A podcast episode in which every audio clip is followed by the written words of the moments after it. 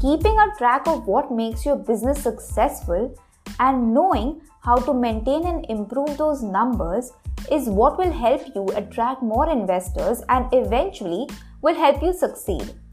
You just need to know how to adapt them to your business model. Hi, I'm Karishma Shah, your host for the School of Finance podcast. In the last episode, we discussed metrics like active users, recurring revenue, bookings, and gross margin. In this episode, we'll continue to explore other important metrics required for assessing the feasibility of your venture. Now, let's start with the burn rate.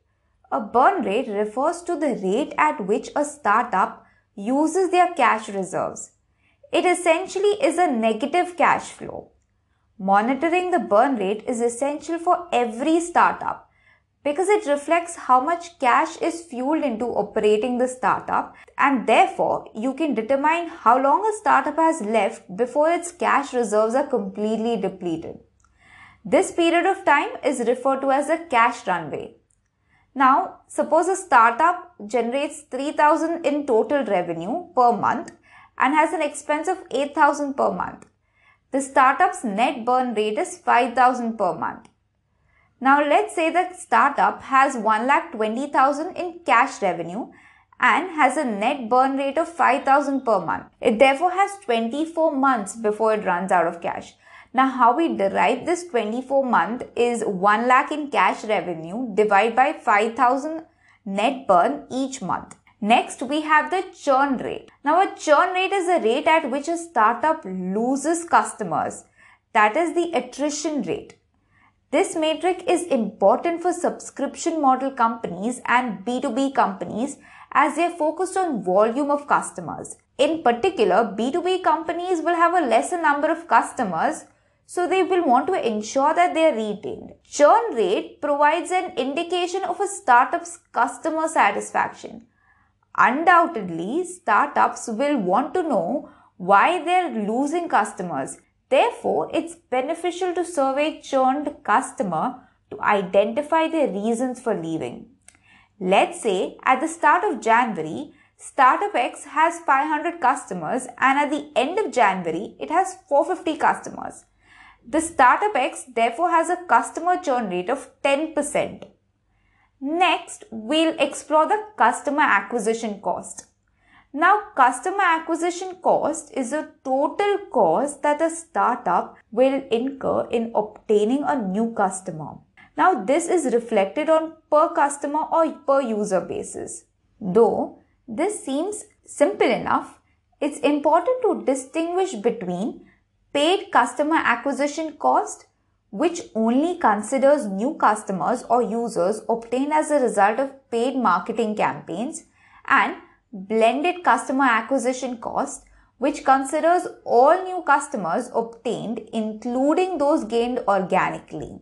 From the perspective of a VC, blended CAC is more useful metric as it shows whether a startup can grow its customer acquisition at scale over time.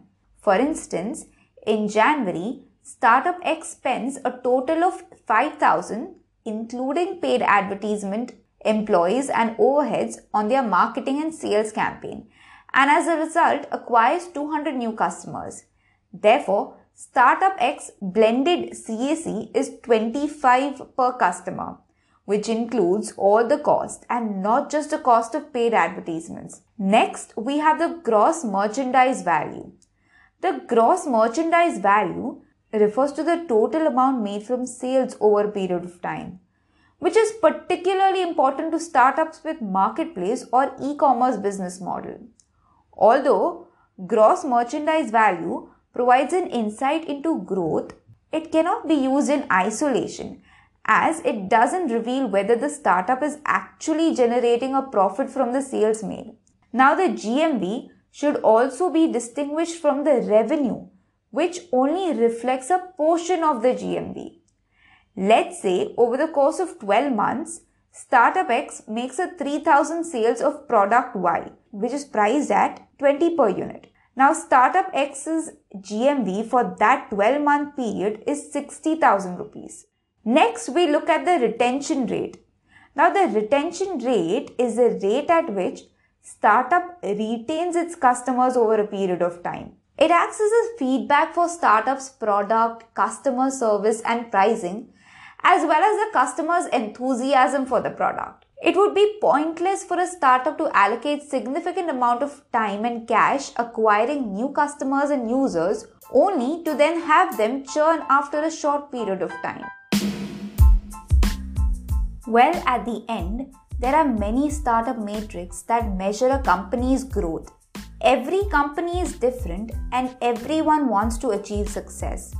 But you need to keep in mind that fast growth doesn't mean you'll achieve success and stay there for good.